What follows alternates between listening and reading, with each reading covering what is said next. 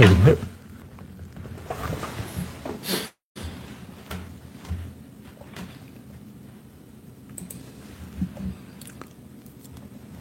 네. 31분이 탔군요. 창이 떴습니다. 아임슈타인 님이 일발을 끊으셨습니다. 그레이스방님, 랜디로즈님, 어서오세요. 우창님, 반갑습니다. 네. 화면에 이상이 있으면 말씀해 주시기 바랍니다. 현재 구독자는 2380명. 네. 여러분의 구독과 좋아요는 저에게 큰 힘이 됩니다. 대법님, 코코님, 박영진님, 홍택중님, 김종철님, 반갑습니다. 화면에 이상이 있거나 음성이 안 나오면 말씀해 주시기 바랍니다. 네, 북엔젤님, 반갑습니다.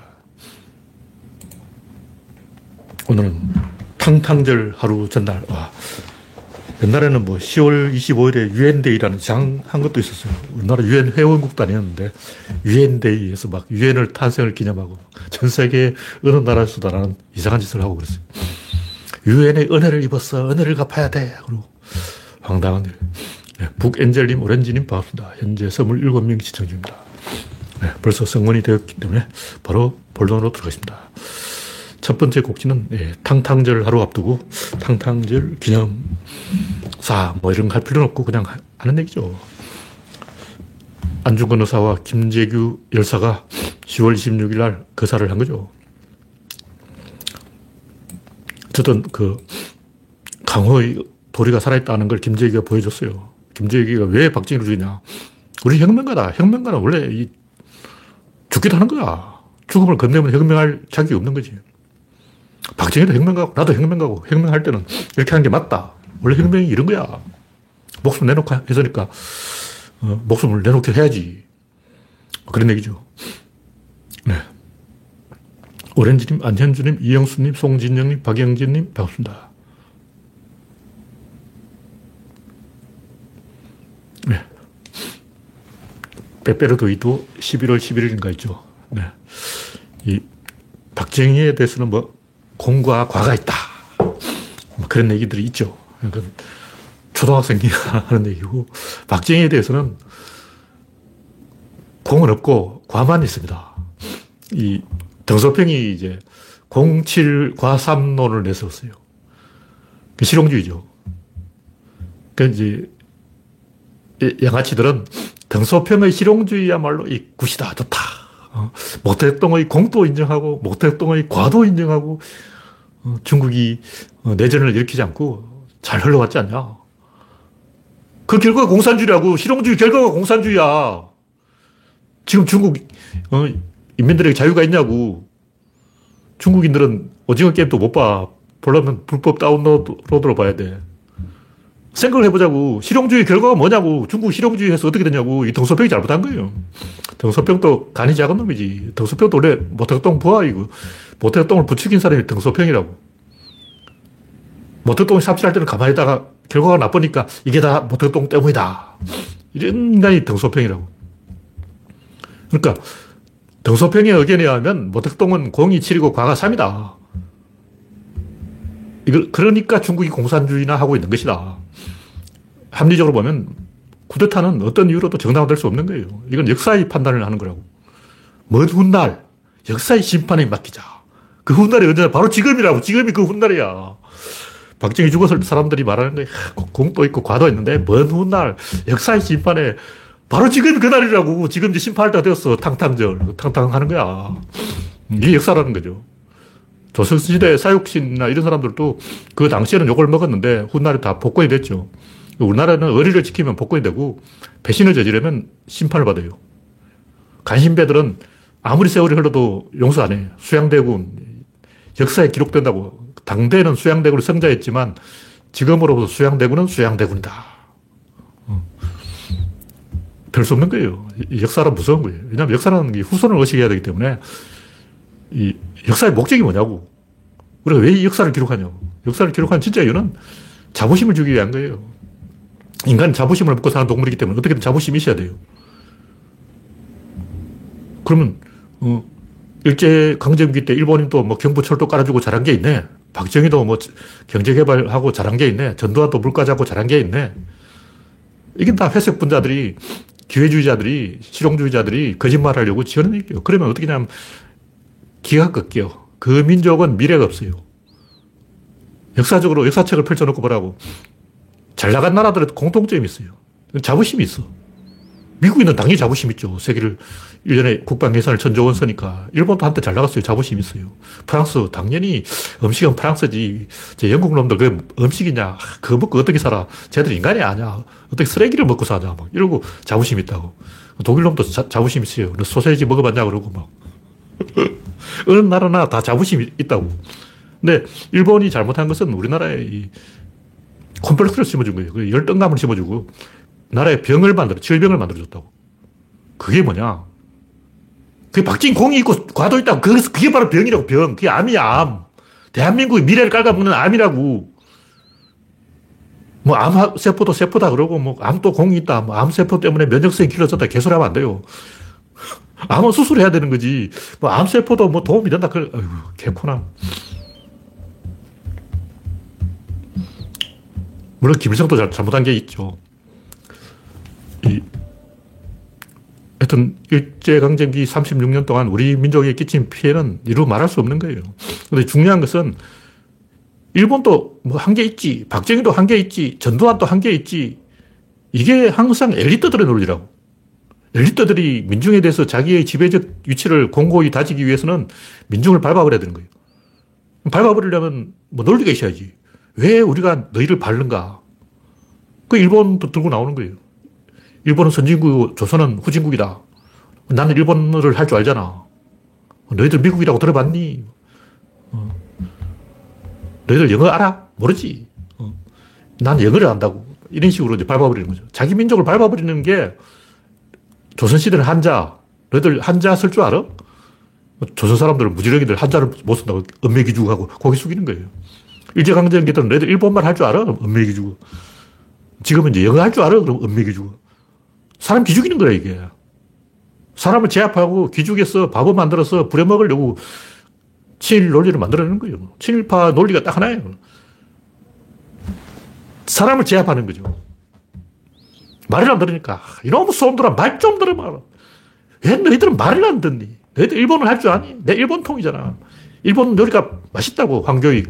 황교익이 개소리하는 이유가 뭐냐면 제압하려는 거예요. 네티즌들을 심리적으로 제압해서 굴복시켜가지고 무릎 꿇게 만들려는 그런 악랄한 마음을 갖고 있는 거예요. 황교익이 내한테 요거도 먹는 거지. 진중권도 똑같아. 너희들 독일 철학을 알아? 내가 독일에서 미학을 배웠잖아. 미학이라고 들어나 봤냐? 사람을 제압하려는 의도가 있는 거예요. 다시 말해서 박정희의 뭐 공이 있고 과거 있고 이게 문제가 아니고 그 사람들 국민을 제압하려는 그런 악의를 숨기고 있는 그게 문제라고. 본질을 봐야지. 그러니까 이 정도만 이야기하죠. 여전히 이번 대선 또 한일전이고 친일 세력과 민중 세력의 대결이고 친일 세력은 일제강점기를 이용해서 국민을 제압해서 굴복시키려는 그런 의도를 계속 들키기 때문에 자손대대로 욕을 먹는 거예요. 박정희를 이용해서 국민을 제압하려는 게 문제라고.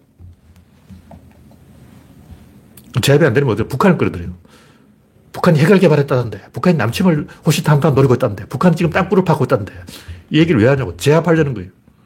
사람을 제압하려는 의도를 들키는 자는 반역자야. 그런 이 조중동의 의도, 사람을, 국민을 제압해서 기죽여서 무릎 꿇게 만들려는 의도, 우리가 이런 본질에 대해서 분노를 해야 된다고. 경부철도 같은 거는 우리가 만약 자주적인 힘을 갖고 있으면 하루에 10개도 만들어요. 그럼, 그러면 일, 일도 아니야. 네. 다음 곡지는 조선일보의 배신. 근데 조선일보가 이번에 뜬금없이 윤석열을 막 비판했다고. 조선일보 입장에서는 윤석열 쟤안 되겠다고 홍준표를 갈아타려고 의도를 노골적으로 보인 거지. 쟤는 밀어줘도 안 되네. 근데, 어, 윤석열이 그런 인간이라는 걸 지들은 몰랐냐고. 진작부터 알고 있었잖아. 줄리할 때부터 더, 덜통난 거지. 어휴. 그런 사람을 못 알아보는 그 자기 누나를 빼버려야 돼. 하여튼 손준성 구속되면, 손준성이 구속되면 윤석열은 이제 처지가 어떻게 되겠어요? 부하들 목숨 팔아서, 팔아서 대통령 하려는 그런 상황이 되는 거예요. 양심이 있다면 자기가 대통령 사퇴하고 부하를 구해야죠. 어휴. 이미 사퇴 시점은 놓쳤지만 뭐 서둘러 사퇴 안 해도 됩니다. 하여튼 이 국힘당이 인물이 없으니까 용병을 띄워주는 건데 이런 식으로 얌체 정치를 하고 지갑 주는 정치를 하고 국힘당이 인물이 없으면 자력으로 인물을 키워야지 여당 사람 빼오는 게 어딨어. 음. 그런 비겁한 정치를 하면 두고두고 망가지는 거예요. 국힘당은 해산하고 이 여당 사람 빼와서 어, 대통령 후보로 출마시키는 이런 나쁜 짓을 그만두게 해야 돼요. 네. 다음 곡기는 반역의 정치 안철수 김동연들 같은 맥락인데 자기 스스로 밥상을 차리지 않고 남이 밥상 차려주면 그걸 먹어치우겠다. 이게요. 한국의 기본 모순이 뭐냐고 경상도 쪽수가 너무 많아서 어, 쪽수 대결로 가면 무조건 경상도가 이기게 돼 있는 그게 모순이라고. 그 모순을 바로잡은 사람이 노무현이고 그 모순을 이용해서 지갑을 주우려는 사람이 안철수, 윤석열 이런 사람들이라고. 무슨 얘기냐면 정치라는 것은 항상 이 50대 50의 균형을 찾아가게 돼 있어요. 근데 마지막에 부족한 2%를 채워준 사람이 제일 권력을 가져. 그러니까 양쪽이 다 사, 이 51대 49로 막 팽팽한 상황에서 내가 부족한 2%를 채워주면 그 사람이 권력을 잡는다는 거죠. 그럼 그걸 국민이 해야 되는데 안철수가 내가 뭐, 바로 그 2%야. 어. 윤석열이 내가 바로 그 2%라니까. 어. 국임당 다 좋은데 후보가 없잖아. 인물이 없잖아. 인물 빼놓고 다 있네. 어. 쪽수도 있지. 다 있는데 국힘당에 딱 하나 없는 거. 대선 후보. 그걸 내가 채워주겠어. 이런 식으로 국민이 가져가야 될 권력을 약탈하는 거예요. 이건 강도 행동이죠. 어부지리를 노린다는 거죠. 자기 실력으로 자기가 뭐 비전을 제시하고 한 게 없죠. 이재명은 뭔가 했어. 인권 변호사도 하고 시장도 하고 도지사도 하고 이렇게 정치를 하겠다 하고 보여준 게 있는 거예요. 자기 힘으로 큰 거야. 기본 실이죠. 그 뭐 되든 안 되든 그건 이재명이가 특허를 낸 이재명 아이디어라고. 그럼 윤석열은 뭐냐? 이건 지갑 죽겠다는 거죠. 안철수는 뭐냐? 어부지를 노린다는 거죠. 그 뭐냐면 민주주의의 어떤 제도적인 결함을 이용해서 대통령이 되겠다. 이게 말이 되냐고. 내가 능력이 있어서 대통령이 되겠다. 이게 아니고 어떤 민주주의 제도가 엉성한 제도니까 이걸 이용해서 어, 뭔가 잠, 짠대가리를 굴려가서 민주주의 모순을 이용하겠다. 이런 비열한 생각을 가진 사람은 출마할 자격 자체가 없는 거예요. 어휴. 어쨌든 국임당과 조중동이 얼마나 머리가 나쁜 집단인지 진중권이 얼마나 멍청한 인간인지 증명하는 데에는 윤석열이 설모가 있다. 저런 인간을 어, 인물이라고 지켜 세워준 진중권 같은 사람은 똥된 거죠. 네. 다음 곡기는 심상정의 반역. 하여튼 노무현을 죽인 것도 정의당이고 노무현 장사를 하는 것도 정의당인데 이 양반들은 항상 그 죽은 노무현만 가치가 있고 산 노무현은 애물단지다. 이렇게 생각하는 거예요. 문제가 뭐냐면 민주주의가 추구하는 건 아까 얘기했듯이 세력 간 균형이라고. 근데 그 균형을 만들려면 카리스마 있는 균형자가 필요한 거예요. 왜냐면 누군가가 이 천하삼분 이런 아이디어를 내고 이렇게 프로파간다를 터뜨려가지고 사람들이 이목을 집중시켜서 흐름을 만들어야 되는 거예요. 아, 안 그러면 사람들이 이 밸런스를 만들 힘을 갖고 있어도 못해. 못한다고. 누군가 깃발을 딱 꽂고 우리는 이제 지역, 지역주의 해소로 가자! 이렇게 방향을 제시해야 되는 거예요. 그 지역주의 해소로 가자! 이렇게 방향을 제시한 사람이 누구냐고. 노무현 아니야. 다시 말해서 기울어진 축구장을 바로잡은 사람이 노무현이라고. 근데 정의당 같은 사람은 이 카리스마 있는 중재자 이런 사람이 나오기만 하면 제거하려는 거예요. 카리스마 있는 인물이 등장하면 안 된다는 거죠. 무조건 죽여. 하여튼 노무현 같은 사람이 두고두고 이 정치적 자산이 되는 게 노무현이 있었기 때문에 그 지역 간 힘의 균형이 만들어지는 거예요. 노무현 없으면 경상도 쪽수 때문에 선거 하나만 하라고. 선거할 필요 없어. 음. 하여튼 이 지금도 불균형이 만들어진 거예요. 옛날에는 경상도 쪽수가 불균형이었다면 지금 불균형이 뭐냐면 두 개가 있는데 하나는 60, 70이 너무 무식하다. 아는 게 없다. 이 양반은 급히하면 북한 땅굴 파는 소리가 듣고 다녀. 귀를 기울여 보면 막 소리, 소리가 들리는 거야. 드르릉 드르릉 하고 막 땅굴 파는 소리 나. 저 멀리서 트럭만 지나가도 어, 우릉 우릉 소리가 나요. 그게 땅굴 파는 소리 들리는 거예요. 또 하나는 20대하고 이 3040의 어떤 정서적인 괴리. 그러니까 성차별은 40, 50대가 다 해놓고 그 부담은 20대가 다 지냐. 뭐 이런 거죠. 이런 식으로 어떤 불균형이 만들어지고 있는 거예요. 그럼 카리스마 있는 지도자가 나타나서 음, 지역 간 합종 연행을 성사시켜서 어떤 균형을 만들어야 되는데 그런 균형자가 나타나면 제거해버리는 게 옛날부터 그 어, 좌파 꼴통들이 나폴레옹이 나타나니까 우리에게는 100명의 브루투스가 있다. 나폴레옹 같은 인간은 암살하겠다. 암살 연구를 만드는 거죠. 어떤 이 정의당은 그런 면에서 민중이 이 권력의 주체가 못되게 방해하고 있는 암적인 존재예요. 정의당이 당이 노선이 뭐냐. 민중 노선 아니 민중 노선. 민중이 주체가 된다. 근데 민중의 지도자가 등장하기만 하면 암살해버려요. 엘리트 노선을 가는 거죠. 하여튼 정의당은 반역자 집단입니다. 예, 다음 곡지는 오징어와 거짓말 게임. 뭐 빈부 격차 때문에 오징어 게임이 흥행을 했다. 이런 말은 할 수 있죠. 평론가들이 아는 게 없으니까 그냥 그렇게 말하는 거예요. 무슨 영화가 뜨거나 뭐 유행이 있으면 평론가들은 뻔한 소리를 해요. 뻔한 소리. 누구나 다 알 수 있는 초등학교 1학년도 알 수 있는 하나만한 소리를 한다고. 어, 빈부 격차가 옛날에 없었냐고. 됐지. 양극화. 이게 30년 전부터 하던 얘기예요. 그 오징어 게임 뜨는 이유가 뭘까요? 재밌으니까 뜨는 거야. 어, 소금은 왜 짤까? 소금을 치면 짜고 설탕을 치면 달고 재미를 치면 재미지는 거죠. 재미를 잔뜩 넣어놨다고. 세어보라고. 1편부터 그 7편까지 보면서 재미가 몇 개 들은지 하, 재미 나올 때마다 하나씩 세어봐. 계속 5분 간격으로 재미가 투입된다고. 재미를 많이 투입했기 때문에 재미가 있는 거예요. 스릴러가 있으면 손에 땀을 쥐는 거고, 액션이 있으면 통쾌한 거고, 반전이 있으면 흥미진진한 거고, 코미디가 있으면 웃기는 거고, 멜로를 넣으면 심쿵, 재미를 넣으면 재미지는 거죠. 그러니까 오징어 게임은 재미를 잔뜩 투입해 놓은 거예요. 근데 이런 게 본질인데, 평론가들은 항상 딴 얘기를 한다고. 본질하고 아무 관계 없는 뭐 시 국 이야기를 하는 거죠. 자기 하고 싶은 얘기를 하는 거예요. 영화하고 아무 관계 없는. 빈부차. 이건 평론가들이 잘난 척 하기 위해서 에헴 하려고 자기 목에 힘주려고 하는 얘기고, 영화하고 아무 관계 없는 개소리입니다. 영화를 이야기하면 이미지를, 그림을 가지고 이야기해요. 영화 안에 어떤 그림이 떴냐, 이걸 가지고 이야기지. 뭐 아무 상관없는 철학 강의를 하려고 그래. 어, 뭐왜 거기서 개똥 철학이 나오냐고. 왜 재미지냐? 밀당을 하니까 재밌죠. 왜 밀당을 하냐? 어리가 있으니까 밀당을 하지. 어리가 없으면 밀당을 못 해요. 낯선 사람한테 뻘쭘해가지고 무슨 얘기를 해야지. 어, 저, 안녕하세요. 어, 할 말이 없어가지고 그냥 먼 산 쳐다보고 있다가 드라마가 진행이 안 되는 거예요. 일본 영화 보라고 전부 등 돌리고 막 등 뒤에 대놓고 이야기를 해요. 사람이 대화를 하면 얼굴을 봐야 되는데 상대 보고 막 이야기하는 거예요. 진행이 안 되는 거예요.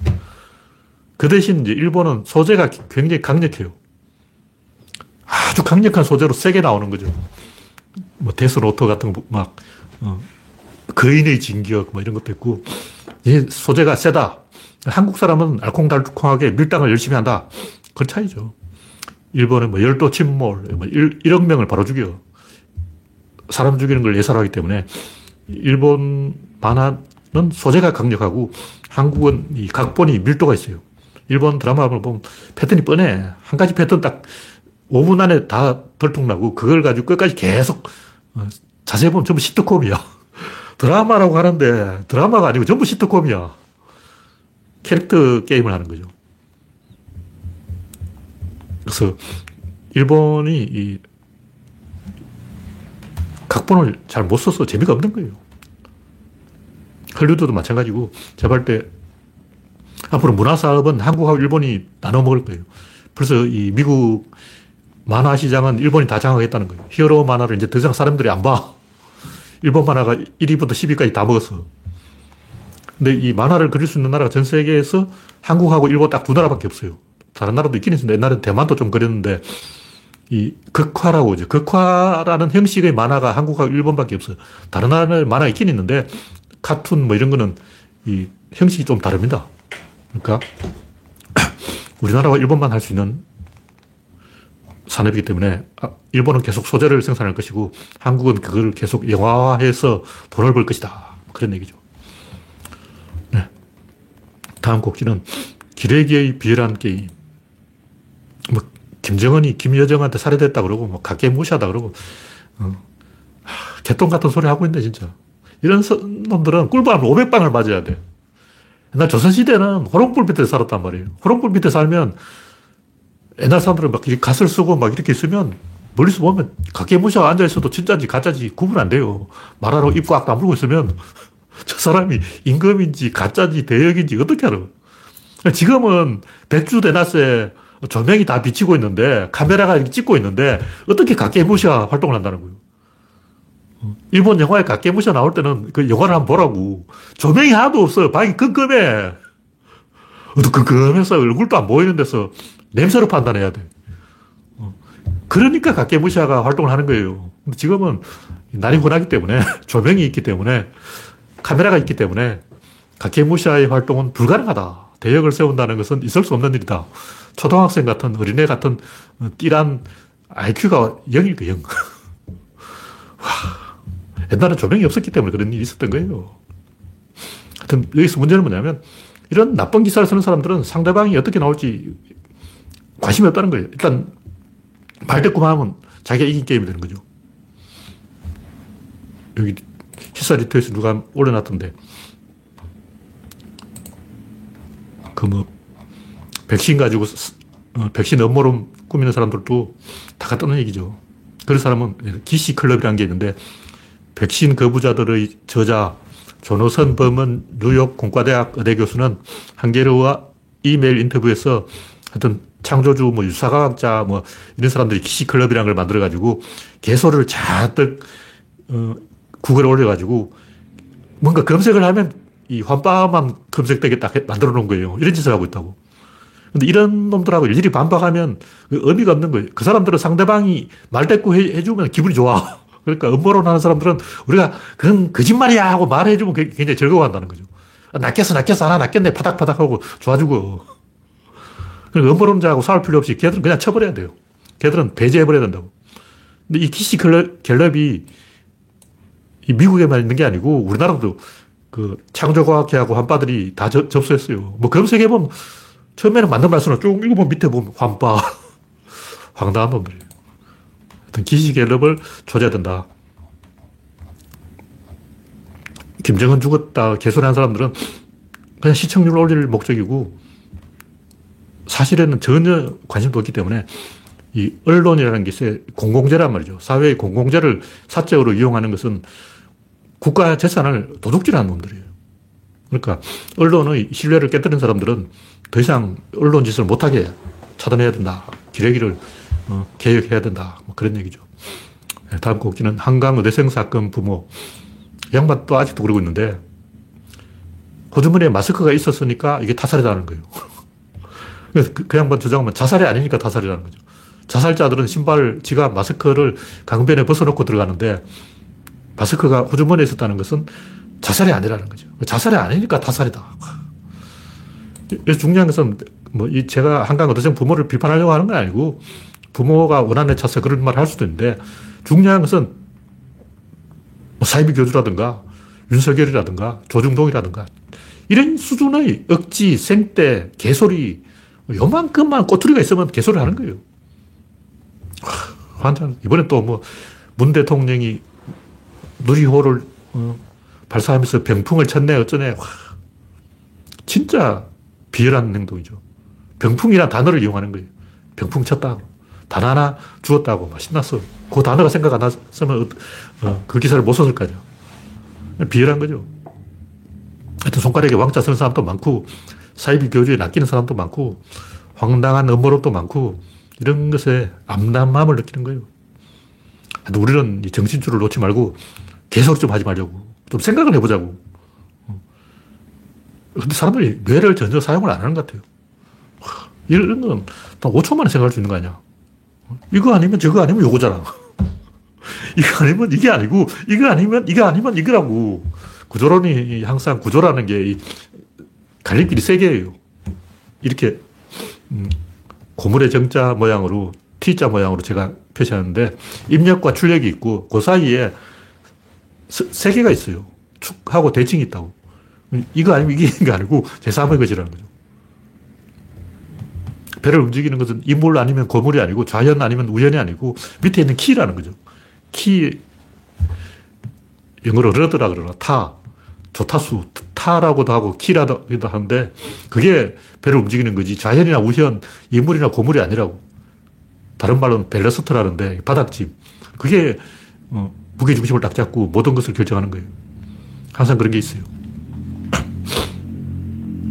네, 이 정도로 이야기하고 다음 곡지는 자유의지의 의미. 자유의지 이야기는 저번에 했던 얘기인데 이게 조금 재밌다고 말씀하시는 분이 있어서 한 번 더 이야기해 주는데 자유의지가 있느냐 없느냐 이거는 굉장히 이제 단순한 얘기인데 이걸 가지고 아직까지 논쟁하고 있다는 걸 황당한 거 아니에요. 이 논쟁에는 무조건 자유의지가 없고 결정론이 있다, 논의, 결정론을 지, 지지하는 쪽이 이기게 돼 있어요. 왜냐면 언어에는 언어의 결이 있기 때문에 뭔가 결정되어 있다고 말하는 게 어느 말을 똑부러지게 할 수 있다는 거죠. 자유의지가 있다면 그럼 뭔가 애매해져 버리기 때문에 인간들이 말을 안 들어먹어. 자유의지가 있다면 이제 그 영지주의 이런 사이비가 나타난다고. 왜냐면 자유의지는 그야말로 꼴린 대로 말해도 된다. 이 개소리 아니야. 어. 기독교로 말하면 그 하느님한테 내가 직통 계시를 받았다. 이런 이제 개소리가 나오는 거예요. 그러니까 기독교 내가 성직자라고 치고 내가 종교개혁을 한번 해보겠다. 내가 칼뱅이나 루터라고 치고 야, 뭐 해봐라. 우리 종교개혁 하자. 그런데 꼭 한술 더 떠는 사람이 있어요. 요, 요만큼 하고 딱 멈춰야 되는데 이만큼 하고 계속 올라가는 거예요. 그래서 아, 나는 하느님한테 직통 계시를 받았어. 그러고 막 개소리 하는 사람들 제압하기 위해서 결정론으로 밀어붙여야 된다고. 결정론을 안 하고 자유의지론을 밀어붙이면 죽어보자고 말을 안 들어요. 근데 직관적으로 봐도 이런 말이 생긴 것, 철학적 개념이 생긴 이야기 자체는 자유의지가 있기 때문에 생긴 거예요. 자유의지가 없다면 사람들 게임에 참여를 안 해요. 경마를 해도 음, 고객이 어차피 경마는 카지노가 다 따게 돼 있어요. 주최 측이 다 딴다고. 마사회가 돈을 다 따가. 그렇지만 어, 경마꾼들도 말꼬리 잡으러 오는 호구들도 좀 따야죠. 어, 호구들도 좀 따야 생산이 있어야 게임을 할 거 아니야. 다시 말해 자유의지가 없다면 인간은 게임을 안 해요. 무슨 얘기냐면 이 어떤 백을 움직이려면 백의 힘이 있어야 되겠죠. 근데 자유의지가 있기 때문에 굉장히 비용을 절감할 수가 있어요. 엄마 곰을 잡으면 새끼 곰을 따라온다는 거죠. 그러니까 100%를 지배하려면 그 100%의 다수인 51%만 잡으면 돼. 51%도 많다. 그럼 51%의 다수인 27%만 잡으면 돼. 그 27의 다수인 14%만 잡으면 돼. 그 14%의 자, 다수인 8%만 잡으면 돼. 그러니까 뭐냐면 어떤 100을 움직이려면 그 100 중에서 8% 정도만 우리 편으로 만들면 그 전체를 다 먹을 수 있는 거예요. 이게 얼마나 좋냐고. 만약 결정론이라면 100%를 먹기 위해서는 100%가 필요한 거죠. 근데 자유의지론은 뭐냐. 다단계식으로 간다고. 다단계식으로 하면 음, 먼저 들어온 사람한테 권리를 주는 거죠.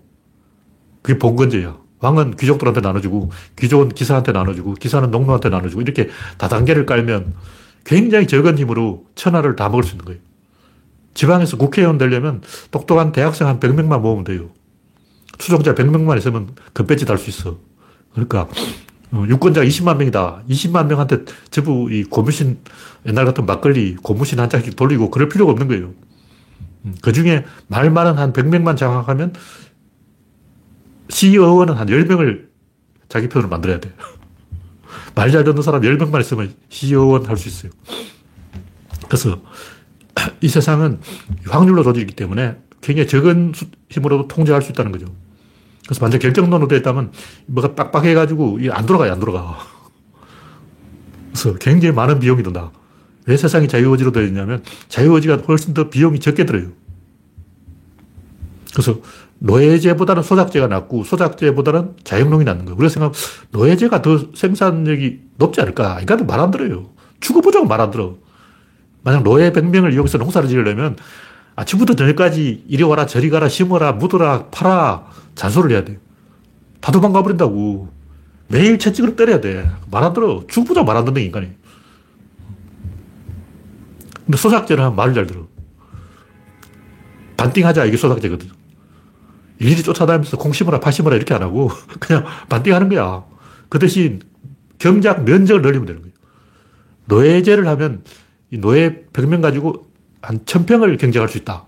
그럼 소작제를 하면 만 평을 경쟁할 수 있는 거예요. 자연농으로 하면 10만 평이지.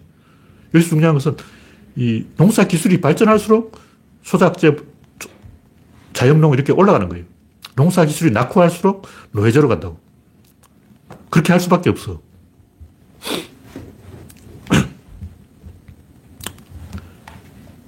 왜 노예제를 했냐면 옛날에는 철제 무기가 농기구가 귀하기 때문에 철을 갖고 있는 사람이 어, 농기구를 딱 갖고 있다 아침에 딱 나눠주고 저녁에 회수를 해야 돼요. 그걸 회수 안 하면 어떻게 돼? 그게 무기가 돼. 다시 말해서 노예한테 꽃갱이를 줬다. 그럼 꽃갱이 들고 주인을 때려 죽인다고. 그 아침에 꽃갱이 딱 주고 저녁에 그걸 회수해야 된다고. 얼마나 그골 때리냐고. 그래서 노예제가 없어지고 소작제로 바뀐 이유는 대장간이 많아져서 그런 거예요. 그때부터 통제가 돼가지고 대장간을 농노들이 장악하는 역시 그때부터 반란군이 되는 거죠. 그래서 노예를 통제하기 굉장히 기술적으로 힘들어요. 옛날에는 이제 청동기 시대는 청동제 무기 자체가 별로 없기 때문에 노예제가 가능했던 거죠. 그래서 이런 것은 결론은 이 권력을 나눠줄수록 이 통제하기가 쉽다. 그런 얘기죠. 자유의지가 있는 이유도 자유의지가 있는 게 더 세상이 잘 돌아가고 자유의지가 없으면 어, 결정론에 지배돼서 운명론, 숙명론 이렇게 되면 이 세상을 통제하는데 굉장히 많은 비용이 들어서 뭐가 문제가 해결이 안 돼요. 우리는 단순하게 생각하면 피라미드 저걸 노예들이 만들었지 싶지만 실제는 노예들이 피라미드 못 만들어요. 말 안 들어. 축구장 말 안 들어요.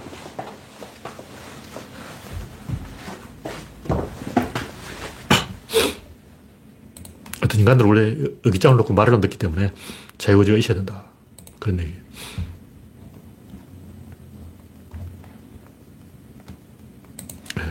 다음 곡지는 다시 쓰는 구조론. 다시 쓰는 구조론은 제가 이제 구조론을 정의를 다시 쓰는 건데.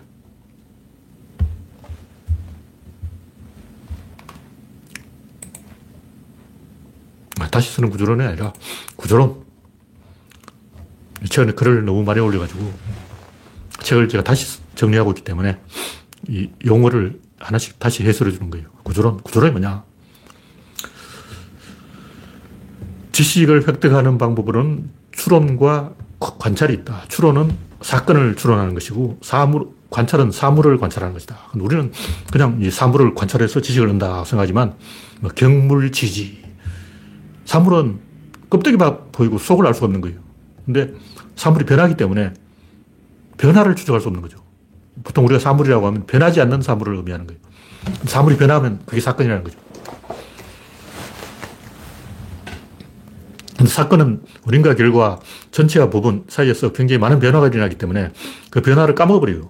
수학 문제를 풀려도 막 이양하고 막 더하고 빼고 하다 보면 헷갈려가지고 막 어, 공식을 딱 써놓고 따라해야 돼요. 공식 까먹어버리면 안 돼. 그래서 순서를 잘 기억해놨다가 그걸 되짚어 가야 되는 거죠. 그 순서가 뭐냐? 진립자 힘 운동량이다. 그래서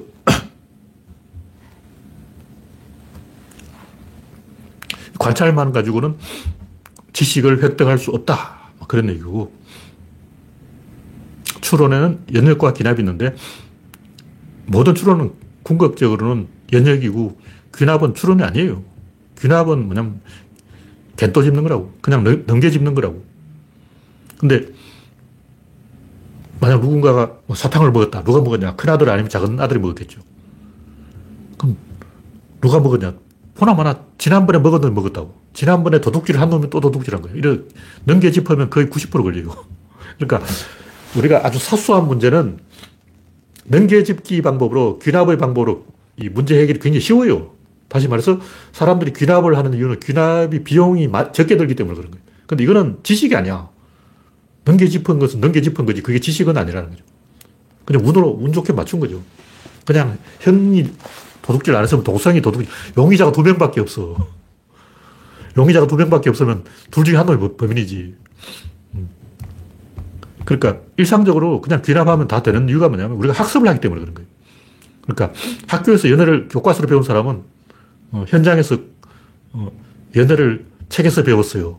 이런 사람들이 책에서 배운 대로 연애하려다가 개망신 당하는 게 귀납이고 그럼 책에서 안 배우면 어떻게 되냐. 자기가 직접 부딪혀 보는 수밖에 없어요. 근데 부딪혀 보면 온갖 시행착오를 겪게 되는 거죠. 그 대신 이 직접 연애를 해서 부딪혀 본 사람은 할수록 늘어요. 근데 책에서 배운 사람들은 안 늘어. 계속 거기 머물러 있어요.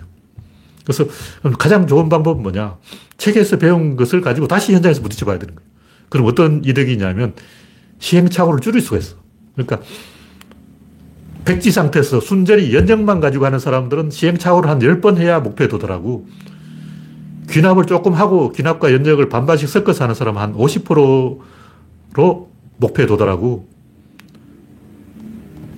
100% 귀납만 하는 사람은 실패해요. 딱지 맞아. 어. 그러면 자동차 운전을 책만 가지고 배웠다. 이건 실패해요. 직접 핸들 잡아봐야지. 근데 무턱대고 핸들 잡으면 어떻게 되냐. 사고 나죠. 그러니까 책으로도 배우고, 어, 실제로 부딪혀 보고 귀납과 연역을 동시에 반반씩 섞어서 해야 되는데, 근데 귀납은 학습이지 그게 연역이 아니라는, 학습, 지식이 아니라는 거예요. 교과서에서 배운 것은 반쪽짜리 지식이고 직접 핸들을 잡아봐야 그게 지식이라는 거죠. 그래서 자전거를 배운다. 연역적으로 배우는 사람은 처음부터 자전거 타고 페달 밟는 거야. 귀납적으로 배운 사람은 이 책, 책을 한적 구해. 책에 자전거 타는 법, 구글 검색 막 해서 읽어봐. 읽어보고 거기서 어, 책에 나오는 대로 하는 거야. 근데 그렇게 해가 되겠냐고. 100% 자빠지죠. 누군가 뒤에서 잡아줘야 된다고. 아니면 바, 바퀴 달린 어, 보조 바퀴 달고 타든가. 수영을 하든가. 이 제가 어릴 때 수영 배울 때는 그냥 쉽게 배웠어요. 왜냐면 전 7살 때 수영을 배웠는데 맨 처음부터 잠수를 했어. 그러니까 가, 강가에 가서 맨 먼저 잠수를 하는 거. 물속으로 들어가서 물속에서 헤엄치는 거예요. 수영할 줄 모르니까 물속으로 다녔다고. 잠수부터 하면 금방 배워요. 근데 여러분이 수영장에 가서 수영을 배우면 어떻게 배우냐. 제가 모르긴 해도 잠수를 안 가르쳐 줘요. 처음부터 막 이런 자세를 가르쳐 주고 막 귀납적으로 배운다고. 뭐 평영, 뭐, 깨구리 헤엄. 그러니까 수영 배우려면 무조건 잠수를 해야지. 무슨 평영 배우고 무슨 형 배우고 저병 배우고 뭐 이거 가지고 수영 안 돼요. 그러니까 선생님 가르쳐 주는 대로 배우면 안 돼. 그럼 무조건 잠수해야 돼. 물에 붕덩 빠뜨려 버려요. 수영을 할 때 제일 먼저 배워야 되는 게 물속에서 숨을 참는 거죠. 한 30초만 참으면 돼. 30초면 굉장히 긴 시간이에요. 30초면 50m 헤엄쳐가. 그러니까 30초만 숨을 참을 수 있으면 수영을 배우는 건 배우는 게 아니고 그럼에도 불구하고 연역과 기납을 합쳐서 배우면 굉장히 시간을 단축시켜요. 그냥 순전히 연역만 가지고 배우면 일주일 걸리는데 반반씩 배우면 사흘이면 돼요. 귀납만 가지고 배우면 못 배워. 실패, 실패.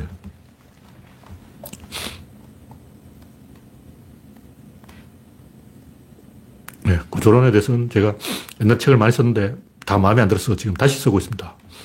그래서 내년 3월쯤은 책이 나오지 않을까 이렇게 생각하고 있습니다. 그런데 이 사이트에 제가 글을 다 저장해놨기 때문에 잘 찾아보면 전자 도서도 있고 책이 다 있어요.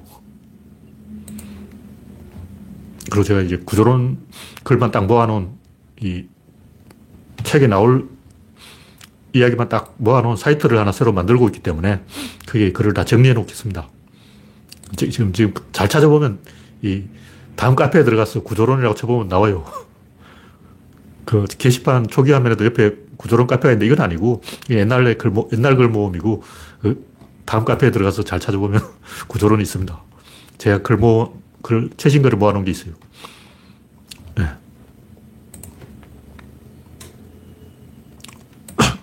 다음 곡기는 다시 쓰는 구조론. 아, 이것도 제가 구조론의 그 용어들을 전부 다시 정리, 정리하려고 쭉 모아본 건데, 셈이 먼저냐, 숫자가 먼저냐. 제가 먼저냐 시리즈를 계속 만들고 있어요. 다 이야기를 하면 한이었고, 원인이 결과에 앞선다. 사건이 사물에 앞선다. 전체가 부분에 앞선다. 축은 대칭에 앞선다. 진보는 보수에 앞선다. 선은 악에 앞선다. 공자는 노자에 앞선다. 전략과 전수, 전략은 전술에 앞선다. 제가 앞선다를 한 100가지 정도 모아놨는데, 우리는 이 대칭을 통해서 세상을 이해하는데, 아, 대칭도 모르는 사람이 있어요.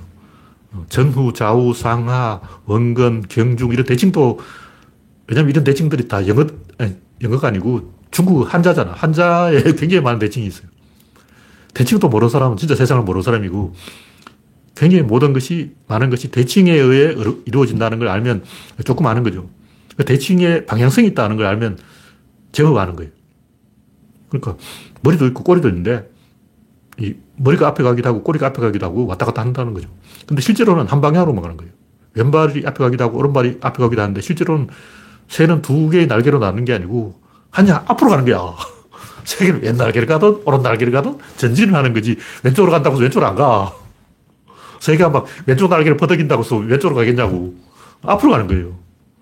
그래서 음, 왼쪽과 오른쪽은 이 앞으로 가기 위해서 밸런스를 만드는 절차에 불과하고 좌파, 우파 이거는 의견 통일을 끌어내기 위한 절차라는 거죠. 다시 말해서 진보를 하는데 그냥 진보하자 하면 인간들이 죽어보자고 말을 안 듣기 때문에 속도 조절을 하기 위해서 진보, 보수 이렇게 나눠 가지고 패싸움을 해가지고 모든 사람이 동의하게끔 동원하는 절차를 만드는 거지 진보, 보수 이게 자체가 목적이 아니라고. 무슨 얘기냐면 좌파들은 정의당 같은 사람들은 좌양자가 그 사람의 목적이에요. 그래서 왼쪽으로 가야 된다 하는 사명감을 갖고 있다고. 그게 목적이 아니에요. 왼쪽, 오른쪽 이것은 밸런스를 만들어내기 위한, 코어를 만들어내기 위한 절차에 불과한 거예요. 근데 실제로는 왼쪽으로 가요. 근데 근소하게 왼쪽으로 갑니다. 너무 왼쪽으로 가면 안 되고, 밸런스를 만드는 절차로 좌파, 우파 이게 필요한 거지, 그 자체가 목적이 되면 안, 되, 안 된다는 거죠. 그리고 우파들도 오른쪽으로 가는 게 목적이 아니고 좌파들이 어, 폭주를 하니까 속도 조절 의미에서의 우양우라야지 그런 걸 없이 그냥 오른쪽으로 가는 것은 아무 의미가 없는 거예요. 그건 퇴행이죠, 퇴행. 막연하게 오른쪽으로 가는 게 퇴행이야. 그, 그건 정신 나간 거죠. 실존은 본질에 앞선다. 닭은 달걀에 앞선다. 창은 방패에 앞선다. 어린은 자유에 앞선다. 이제 앞선다 시리즈를 쭉 만들어놨는데 모든 대칭되는 것은 사실은 한 방향으로 가는 거예요.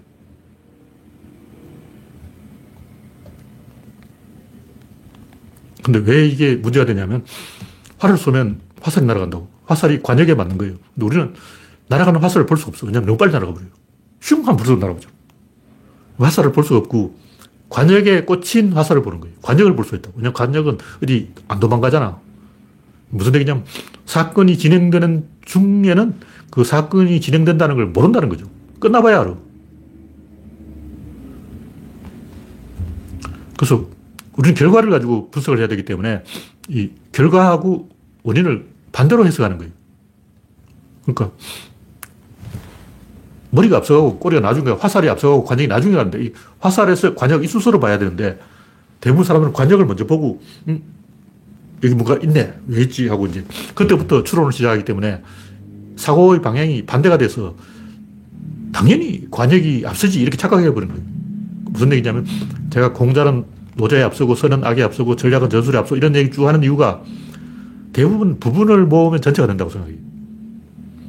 그러니까 전술이 전략에 앞선다고 생각하는 거예요. 노자가 공자에 앞서고 악이 선에 앞서고 인간은 원래 악한 존재이기 때문에 이 선으로 교육해야 된다.